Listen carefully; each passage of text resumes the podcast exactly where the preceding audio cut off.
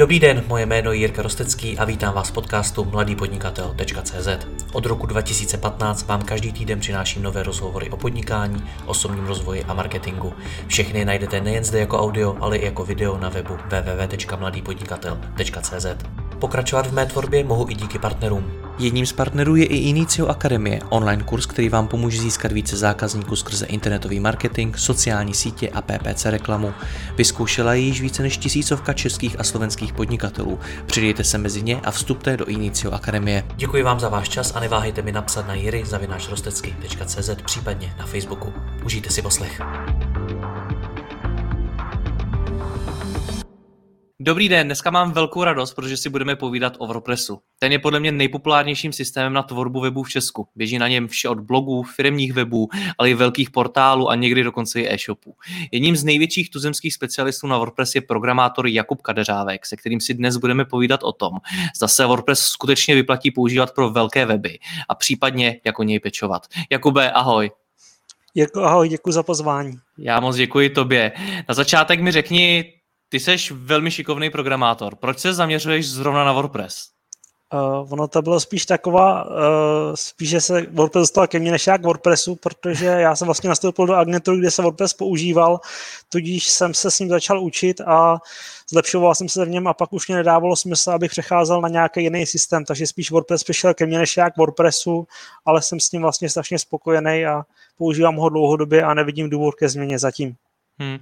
Je to možná úplně základní otázka, ale co to vůbec WordPress je? Protože dřív měl pověst takového spíš blogovacího systému, dneska mi ale přijde, že jeho použití je mnohem širší. Eh, je to tak, protože WordPress opravdu vznikl jako blogovací nástroj, ale už vlastně od roku 2009 ve verzi 2.9, to se dobře pamatuje, vlastně vznikla taková podpora takzvaných custom post typů, což je vlastně typ obsahu, takže ty si ve WordPressu můžeš nadefinovat, že tam budeš mít třeba knihu, eh, nebo auto, nebo kurz, nebo tak něco a vlastně můžeš tam vytvářet různé nezávisle na sobě provázané typy obsahu, takže už je to tím, tím to vlastně vzniklo jako plnohodnotný nástroj pro tvorbu a publikaci obsahu, takže už se to daleko rozšířilo. Hmm. Takže pro jaký typ webu se dneska hodí? Určitě se hodí pro blogy, to platí stále, pro blogy, magazíny a obsahové weby. Hodně se, nám, hodně se na něm dělají publikač, eh, různě prezentační weby, ať už firmní stránky nebo nějaké rozsáhlejší systémy, tak na to se určitě hodí a používá se stále hodně. Hmm. No, já jsem i v tom úvodu zmiňoval, že se používá třeba i na e-shopy a na nějaký velký portály a podobně. Je to správný využití WordPressu? Jako upřímně já sám nemám moc rád e-shopy na WordPressu, protože mi to přijde vlastně, že už se tom ohýbá moc a pokud tam není třeba nějaký jiný důvod, třeba historický, že ten web prostě vznikl na WordPressu na e-shopu a už by to bylo náročné eh, předávat ho do jiné platformy, tak už mě dává smysl spíš to vytvořit rovnou na nějakém řešení, které je přímo pro e-shopy jako, jako PrestaShopy, PrestaShop nebo tak něco, nebo případně ShopTet a to mě dává daleko větší smysl hmm. využít takovýhle systém, než, než začít používat WordPress a stavět na tom e-shop. Hmm. Ale záleží se samozřejmě zase na tom, jestli k tomu je jako nějaký validní důvod, protože samozřejmě případů je spousta a dokážu si představit například, kdyby byl nějaký malý e-shop, který by nepotřeboval mít hromady produktů, ale měl by pár produktů, které jsou třeba elektronické, tak by to smysl třeba dávalo. Takže nechci to jako nějak generalizovat, ale pokud bych měl, tak bych řekl, že spíš ne. Hmm, rozumím ti. No, co ty velký weby, protože další část pověsti WordPressu podle mě je trošičku o tom, že je to systém spíš pro menší weby. A pokud to myslím do budoucna vážně a chci postavit něco hodně velkého, tak bych spíš měl zvolit nějaký vlastní řešení. Je to pravda? Není to pravda, protože na WordPressu běží opravdu obrovské weby, třeba ze světových můžeme jmenovat The New York Times, Sony Music, web Bílého domu, Obama Foundation, těch webů je opravdu spousta. Z českých na tom třeba běží web Forbesu nebo Deník N, takže ty projekty můžou být různě škálovatelné a největší limit tam je většinou to, jak je ten web napsaný, naprogramovaný, případně jak lidi se na tom eh, podíleli, protože to bývá největší překážkou, protože WordPress sám o sobě je na tohoto stavěný a dokáže to utáhnout a staví se na tom opravdu velké projekty všude na světě, takže pokud vlastně se, seženeš někoho, kdo ten WordPress umí dobře do hloubky, tak uh, můžeš mít i velký web a poběží dobře. Hmm. Ty říkáš, že záleží na tom, jak je ten web napsaný, naprogramovaný. Co si pod tím jako like mám představit, když se tady bavíme o WordPressu, který si stáhnu a nainstaluju? Mm-hmm. Jde o to, že do WordPressu se dávají takzvané pluginy, což jsou vlastně rozšíření, které ty si můžeš přidat, nainstalovat, vlastně máš pro to kompletní rozhraní, ale jde o to, že ten člověk, který ten web nezná, nebo respektive nezná ty pluginy, tak vlastně instaluje, přidává pluginy, neví, jak, jak se pohybuje jejich vývoj, jestli ten web nespomalují, jestli tam nepřidávají spoustu zbytečné funkcionality, protože častokrát se stává, že místo toho, aby někdo napsal 10 řádků kódu, tak stáhne plugin, který prostě ten web třeba zpomalí o polovinu. A pak se tam takovýchhle pluginů dá pár a vzniká vlastně z toho ta pověst okolo WordPressu, že to je vlastně pomalý, děravý, blbě to funguje a tak dále, ale to vlastně vzniká na tom, že, že ten WordPress je vlastně, bych řekl, za mě ta nejnižší platforma, kterou vlastně můžeš použít a nejčastější, takže velmi, jako většinou, když jsou ty weby nekvalitní, tak jsou na WordPressu, ale není to tím, že by WordPress byl nekvalitní, ale je to o tom, že ty lidi ho neumí používat. Jo, je to vlastně jako kdyby si člověk stavil dům své pomocí a pak se divil, že to není úplně přesný a, a tvrdil by, že stavět dům se vlastně nedá pořádně. Je to vlastně hmm. dost podobné. Hmm. Takže když mluvíš o té kvalitě, o tom, jak je ten web napsaný, naprogramovaný, tak tím vlastně myslíš to, kolik třeba používá pluginů, jaký pluginy to jsou a podobně. Přesně tak. Případně, jsem... jestli tam je nějaká prefabrikovaná šablona, která může sebou táhnout spoustu nekvalitního kódu nebo jen uh, velké množství toho kódu. Protože častokrát ty prefabrikované, prefabrikované šablony mají třeba 100 typů vzhledů, ale ty použiješ jeden, dva, ale pořád se těch 100 typů někde na pozadí, na pozadí načítá a ten uživatel je načítá stejně a proto je ten web tak pomalý. Takže tohle to může být jeden z důvodů, proč, proč vlastně ten web není úplně rychlý. Hmm, těmi typy vzhledů myslíš co u šablony? Uh, vlastně šablona mm, na WordPressu je vlastně vzhled a ty můžeš mít typ, dejme tomu, já nevím, eh, běžná stránka, pak tam může být nějaká galerie a těch galerií tam může být v té jedné prefabrikované šabloně třeba 10-15 typů. A to ty zpravidla nevyužiješ jako běžný uživatel, ty využiješ jeden typ. Takže potom asi ale stává, že ty to vlastně sebou vláčíš sebou je to vlastně jako o tom, kdyby si pořád sebou tahal všechno své oblečení na zádech, byť, ho, byť prostě potřebuješ jedno tričko na sebe, takže to je takový jako příměr, ale, ale můžeš to nosit vlastně všechny ty tvoje uživatele. Mm-hmm. Já to načítaj. Zajímavá představa s tím oblečením. Nicméně rozumím ti, ale pokud teda chci stavět velký web, tak uh, mám vůbec instalovat pluginy a používat nějakou veřejnou šablonu? Záleží opravdu, jak ten velký web už je jo, jestli to je pár článků a myslím si, že pro rozjezd si to člověk opravdu může vyzkoušet, uh, jestli, to, jestli ho to vůbec bude bavit. Jestli ho bude bavit ten web tvořit, eh, mít, aby, aby měl jako nějaký obsah, protože myslím si, že spousta těch nápadů končí u vizí a je zbytečný vyhazovat spoustu peněz za web, který potom třeba nebude fungovat. Takže já si myslím, že je dobrý třeba udělat nějaký rozjezd na nějakým třeba i nějaký šabloně zadarmo a potom, když vlastně vidím, že to funguje i třeba biznesově, tak jít potom za někoho, kdo mě to udělá to vlastní řešení, který bude už rychlý, svižný a precizně udělaný. Ale mm. nezačínal bych s tím, pokud začínám. Hmm. Takže kdyby si měl mezi klienty, koho si to zmiňoval, The New York Times, že, mm-hmm. že fungu, jo, tak kdyby si měl mezi klienty je, tak doporučil bys jim nějaký plugin? Nebo by si radši dělal všechno na míru? Určitě bych doporučil nějaký plugin, který usnadní tu práci. Jo? Ty pluginy vlastně fungují dobře v tom, že já nemusím trávit třeba stovku času na něco, co už vlastně někdo napsal za mě a napsal to dobře. Jo, tam je spíš, uh, spíš možný, uh, spíš problém v tom, že ty pluginy jsou častokrát nekvalitní nebo toho umí spoustu, co, to, co ten klient nevyužije. Takže já třeba na každém webu téměř používám Advanced Custom Field, což mě vlastně je plugin, který vytváří vlastní pole obsahu. Takže když třeba u článku potřebuju mít položku eh, délka čtení článku, tak to přidám přes tohleto, mám to naklikaný hned a nemusím programovat tohleto zvlášť a ten web je sám o sobě rychlý a nespomaluje ten web. Hmm. Dobře, když tady rozebíráme kvalitu pluginu, šablon a podobně, je to něco, co zvládne posoudit eh, laický uživatel, nebo to je, to je doména lidí jako seš ty, to znamená programátorů na WordPress? Eh, určitě je dobrý si ten plugin dobře prohlídnout. Měl by, může to zvládnout i like, ale spíš si myslím, že je to dobrý nechat někomu, kdo s tím má nějakou zkušenost, protože třeba i ví, jak ty pluginy jsou navzájem kompatibilní a kolik toho umí. Jo, já jsem zastánce toho, že vlastně ideální plugin je ten, který to umí co nejmí, ale umí to dobře. Takže, hmm. a zároveň je kompatibilní s ostatníma, protože častokrát ten přístup je k tomu, vyskou, najdu si první plugin, který na mě vyskočí, kliknu na aktivovat, nefunguje, zahodím, smažu a jdu dál, až ten plugin trošku něco umí, co potřebuju, tak ho tam nechám zaplay, ale potom se častokrát stává, že i ty lidé, lidé často neví, co ten plugin vlastně dělá, proč tam je, ale protože ho třeba jen zapomněli zapnout, vypnout, nainstalují ho, nechají ho zaplay a protože nic nedělá, ale zároveň jako zapomenou vlastně po sobě uklidit.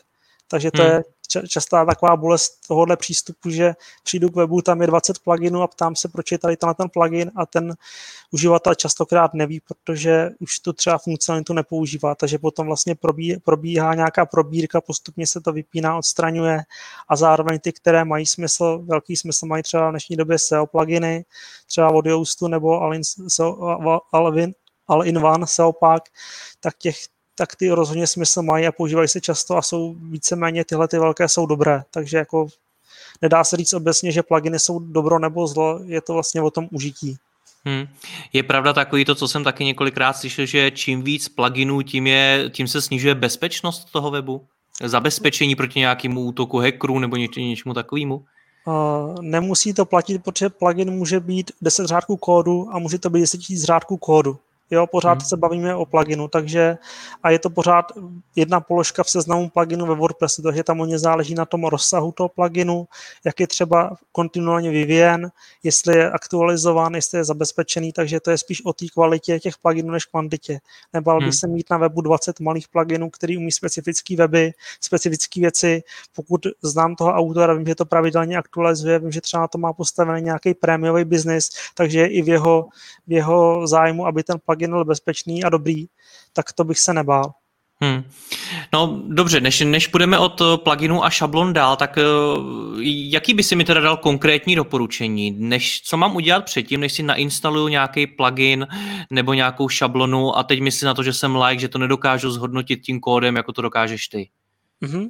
Určitě bych se podíval na to, jestli ten plugin je dlouhodobě vyvíjený, jestli ten plugin má dobré hodnocení v repozitáři, jestli třeba na podpoře toho pluginu, když tam je nějaká chyba, jestli na to někdo reaguje, nebo jsou tam otevřený ty problémy, které nikdo dlouhodobě neřeší. Jo, to je takový první vodítko, ale já zase v tomhle úplně nedokážu dávat nějaké doporučení, protože mám svoji sérii, dejme tomu deseti pluginů, který používám a který víceméně neměním. Takže já velmi často nějaký nový plugin, plugin přidávám nebo odebírám.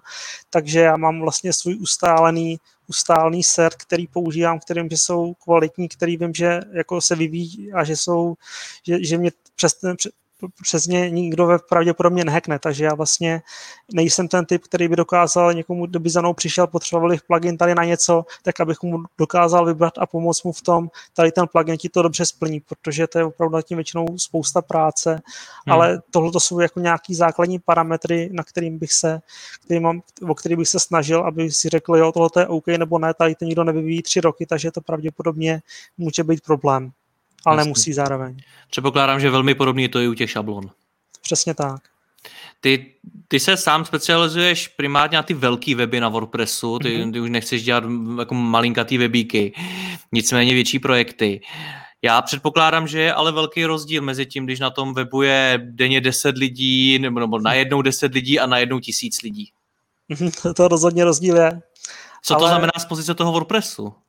A znamená to, že člověk se nad tím musí eh, zamyslet víc do hloubky a udělat nějaké opatření, aby to nepadalo. Jo, protože ono vlastně eh, velikost toho webu se dá podle mě škálovat třema dimenzama. Jedna dimenze je přesně ta návštěvnost, jestli tam je 10 lidí nebo tisíc lidí najednou. Druhá dimenze je to, jak je ten web široký, kolik má třeba těch uh, různých šablon vzhledu. Jestli tam je jedna šablona nebo 50 šablon, protože pak se k tomu může přistupovat jinak.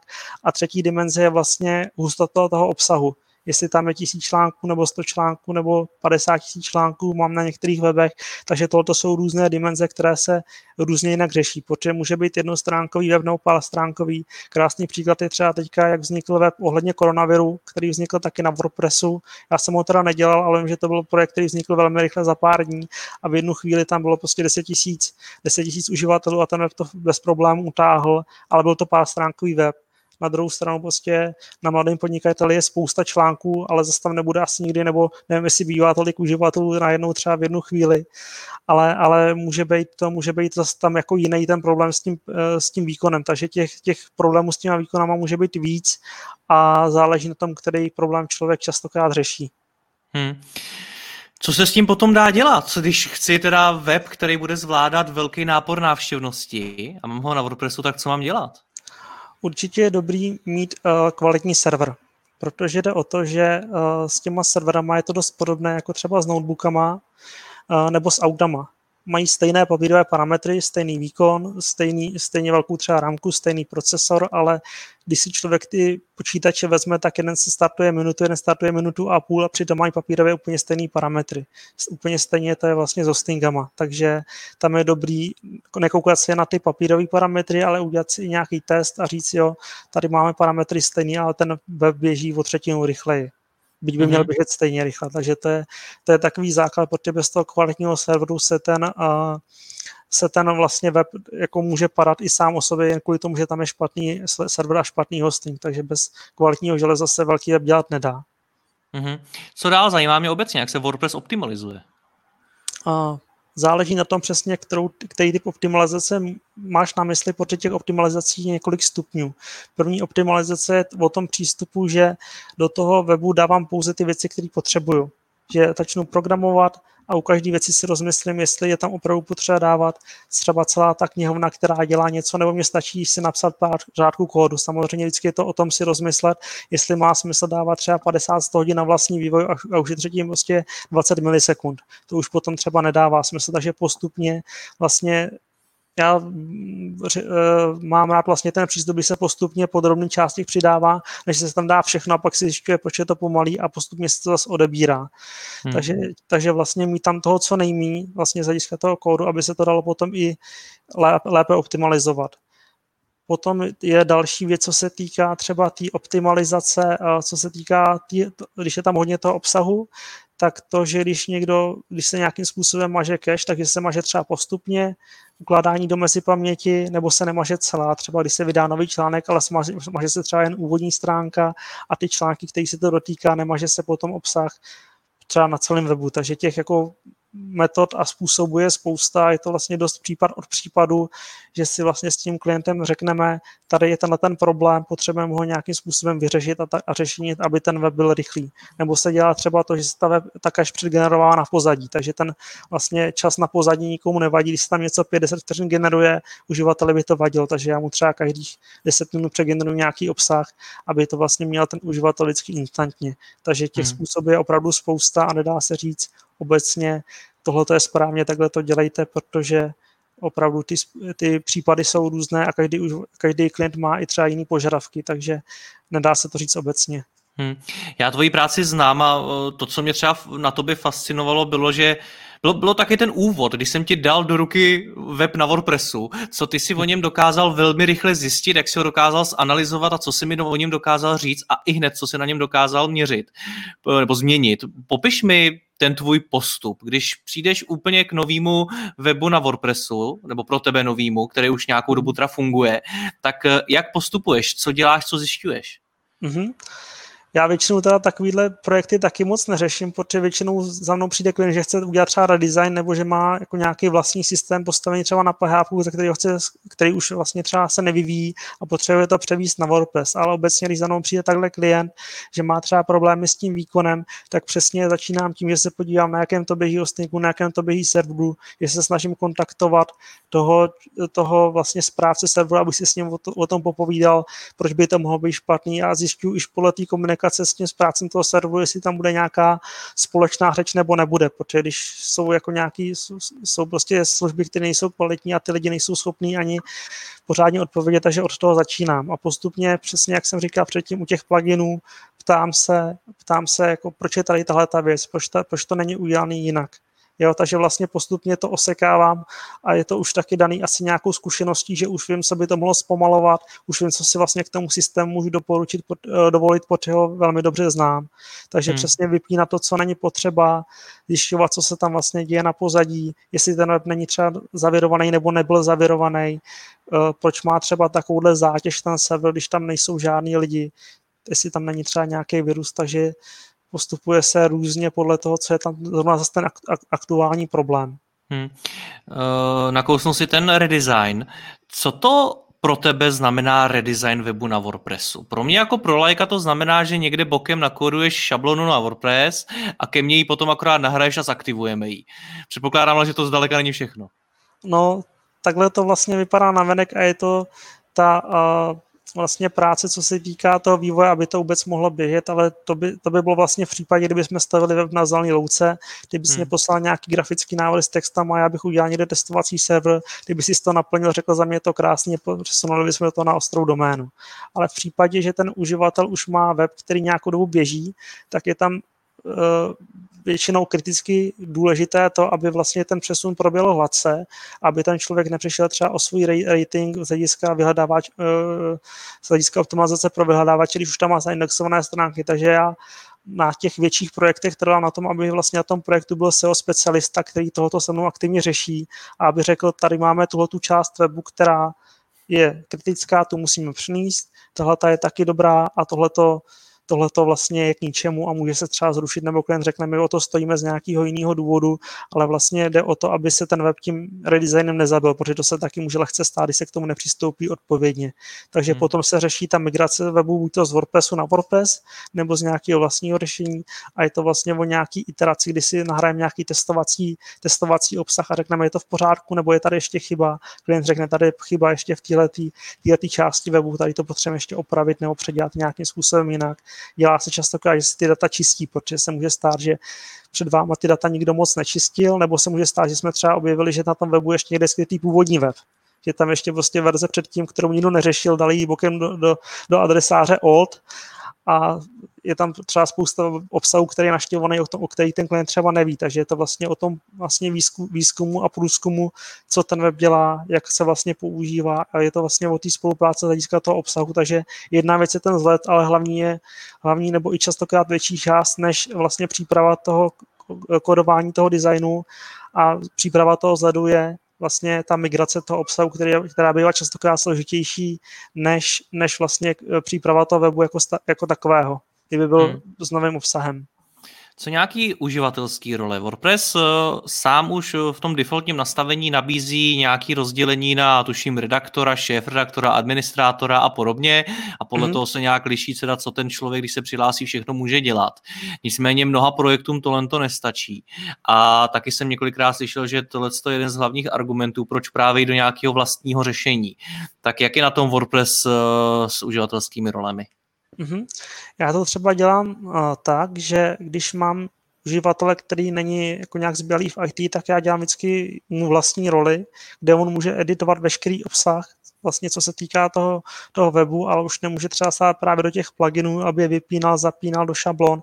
Takže když do aktualizací, pokud se na tom samozřejmě domluvím, protože většinou dávám tomu klientovi i druhý přístup administrátorský, kdyby se se mnou něco stalo, tak aby vlastně se k tomu webu nějak líp dostali, ale ale z pravidla tomu uživateli dávám jen velmi omezený role, aby mohl přesně editovat obsah. WordPress vlastně má uh, nativně podporuje takzvané revize, takže ty si, když uděláš chybu na stránce, něco se ti rozbije, tak si můžeš přetáhnout posuvníkem a vrátit se o kousek zpátky, takže je to vlastně ošetřené o to, aby ten člověk se nemusel bát, že tam něco rozbije.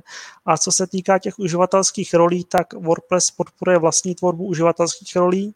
Na jednom webu jsme třeba řešili to, že tam byl ten vlastní typ obsahu galerie a že tam, že jsme vytvořili novou uživatelskou roli fotograf, kterou a ten fotograf mohl pouze přidávat fotky do fotogalerii a vytvářet nové fotogalerie, ale zároveň nemohl už přidávat příspěvky, nemohl přidávat stránky, nemohl měnit žádné další nastavení. Takže tam je spousta možného a nemožného nastavení. Jako dám příklad, že tam je možnost přidávat vlastní příspěvky, ten uživatel může, může třeba uh, sám editovat pouze své příspěvky, nemůže je publikovat, protože to může třeba nějaký šéf redaktor nebo redaktor, ale zároveň, může už, ale zároveň třeba může editovat už ty publikované, nebo nemusí, takže to nastavení je celkem široké a WordPress to podporuje ve svém jádře, takže stačí vlastně tuhle věc v úvozovkách jenom nastavit těm vlastním potřebám, protože častokrát se stává to, že se ty uživatelské role neřeší, všichni dostanou přístup toho administrátora, pak, někdy, pak se někdo v úvozovkách uklikne nebo potřebuje něco nastavit a napadne ho, tady jsou nějaký pluginy, tak musím přidat plugin, který to udělá. A najednou bác a je všechno špatně a takže vlastně já tohle pokušení ty uživatelé chráním, takže oni, oni, oni, se k tomu nedostanou a myslím si, že jsou i daleko spokojenější z toho hlediska, že se nebojí, že ten web rozbíjí, když tam vidí hmm. prostě nastavení to, to konkrétně, co se jich týká a jsou odstraněni od těch technických věcí, tak je to vlastně pro ně pohodlnější a nemusí se vlastně bát, že by ten web nějak rozbili. Takže já mám spíš jako s tím pozitivní zkušenost s tím, že ty práva osekávám a když přijde třeba člověk, který potřebuje rozšířit nějaký právo, tak mu ho přidám. A jsem obecně zastánce toho, že lepší to mít osekané a postupně to povolovat, než povolit všechno a pak to osekávat, až ten člověk něco rozbije. Takže spíš mám takovýhle přístup. Ještě k té bezpečnosti, ty jsi tam zmiňoval ty pluginy, šablony a že to samozřejmě může být určitý bezpečnostní riziko, když jsou špatně vybraný a podobně. Uh, nicméně WordPress sám o sobě je něco, co si může kdokoliv stáhnout z internetu, může se mhm. podívat, jak to vevnitř vypadá a tím pádem bude vidět, jak vypadá tvůj web na WordPressu zevnitř pravděpodobně. Je tohle to problém z hlediska bezpečnosti? Záleží, jestli ten web je v pořádku a jestli je aktualizovaný, protože vlastně WordPress má tu jako relativně velkou nevýhodu v tom, že na něm běží v dnešní době asi 30, 38% všech webů a to je prostě velká masa. A jde o to, že když se tam objeví chyba, tak samozřejmě se rychle odhalí, eh, vývojáři opraví a ty uvidíš vlastně v administraci bezpečnostní aktualizaci, která se provádí v dnešní době už automaticky. To jsou ty malé hmm. verze, takže když máš WordPress 5.3 a aktualizuješ na 5.4, tak to musíš udělat ručně, ale na 5.4, 1, 2, 3 se ti to aktualizuje už samo na pozadí. Takže už vlastně tyhle ty bezpečnostní věci, co se tam jako dějou špatně, tak se opravují velmi rychle a pokud člověk nemá tohleto vyloženě zakázané, což by musel udělat ručně, tak se to opraví samo. Jo, ale e, není to problém z hlediska toho, že by, že by někdo znal tvůj kód, protože protože ten kód je jako většinou velmi bezpečný a nestává se, že by, že by se do toho někdo dostal. Stávají se problémy v tom, že bývají nějaký pluginy, někdy i tradičně už jako takový jiravý, že se přes ně dostat, dá jako nějakým způsobem dostat. Většinou jsou ty, to ty pluginy, které si používají těch prémiových šablon, šablon který, který vlastně eh, používá spousta lidí, protože to je vlastně cíl těch hackerů, aby najednou nejvíc nabourali co nejvíc webu najednou. Ono tam většinou velmi málo kdy se děje to, že by někdo jel, jel cílený útok třeba na mladého podnikatele nebo na můj web na, nebo na kohokoliv jiného, ale většinou to jde o, o tom ho nějak jednoduše hacknout a posílat přes něj spam. Není to většinou nic osobního. Nebo nevím hmm. o případu, kdyby někdo chtěl někomu hacknout web, jakože na něj vedl cílený útok, že by chtěl získat jeho obsah, protože z principu věci, jak jsou ty weby většinou uh, magazíny nebo prostě firmní stránky, tak tam je stejně všechny obsah vidět na webu, takže není důvod, proč by ho měl někdo hackovat jako z tohohle důvodu, že by tam bylo někde něco skrytého. To je pravda. Maxi, max, maximálně jako nějaký data odeslaných formulářů a databáze klientů. To je jako jediný nápad, jako jediná věc, která mě v tomto případě napadá, že by to mohlo někoho zajímat, ale jinak se dělají spíš ty robotické útoky na to, že se vidí, že třeba ten uživatel ví, že v, v, této verzi pluginu je ta bezpečnostní chyba a že tam na to pošle robota, který zjistí, jestli tam ten plugin je a pak ten web jednoduše řekne, takže to se stát může a to se děje dost často. Hmm. Koho si mám na ten můj web najmout? Protože jsou kodéři, jsou programátoři, někdo se profiluje jako jenom WordPress specialista. Ty tady mhm. třeba teď mluvíš už o dost, bych řekl, i pokročilých věcech, jako je právě optimalizace toho webu, eh, já nevím, ta bezpečnost a podobně. Jak se v tohle tom všem mám já jako like vyznat a koho teda mám nakonec poptat? Mm-hmm. Já ti na to nedokážu dobře odpovědět, protože já se věnuju vývoji a nejsem marketák, takže já bych, kdybych byl v té situaci, že jsem like a opravdu nevím, nemám ponětí o tom, co je vlastně pro ně vhodné, protože obecně ten vývoj je relativně drahý a pokud se už má investovat do vývoje, tak je dobrý, aby bylo investováno třeba dřív do obsahu a do fotek. Takže kdybych já měl třeba nějaký omezený rozpočet, tak spíš investuju do toho, abych měl kvalitní obsah a ne kvalitní kód.